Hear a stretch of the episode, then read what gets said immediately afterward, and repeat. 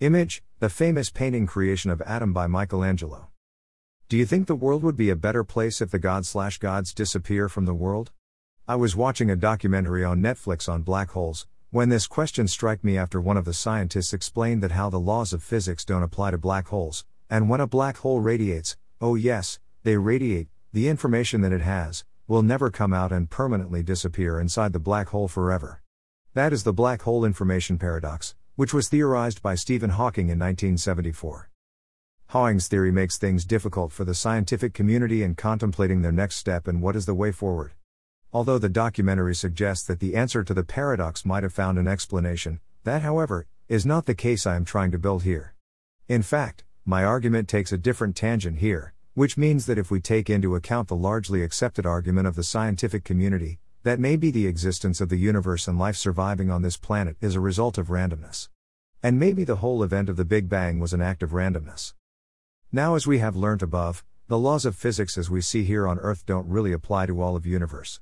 Now, taking this statement as the bedrock for my argument, I am saying that if that is true, then all quack science such as numerology and astrology that give birth to so many rouges, such as crime and criminals, terrorism, and kinds of injustices, and fallacies, like students who don't study yet expecting some divine intervention will help them pass in exams, or someone hating, or judging, and despising other human beings, all this can be minimized to a point where things will start progressing on their own, without requiring much policing.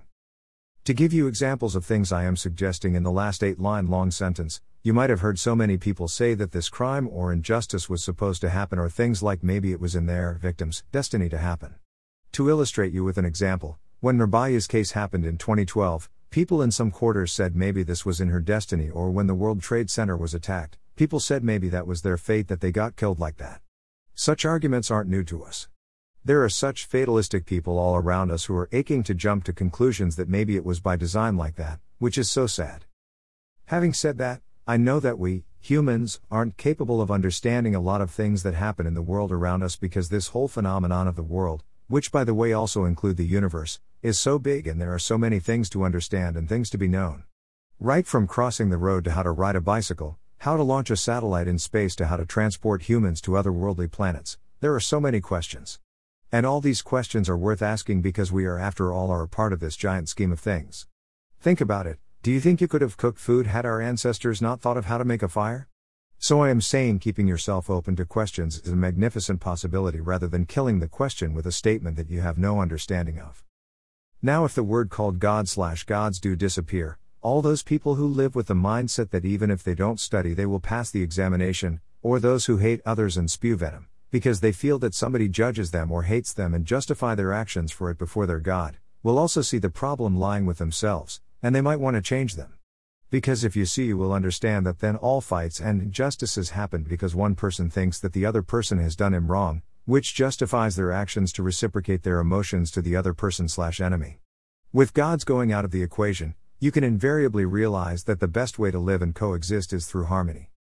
If we achieve this in our societies, we can drastically minimize on crimes and injustices in a lesser budget that we are spending right now. But that can happen only when the entire Earth's population is educated and human societies can be governed by laws that will be enforced at all costs because in many ways God's is also a thought that is limiting us to unleash our cruelty on Earth.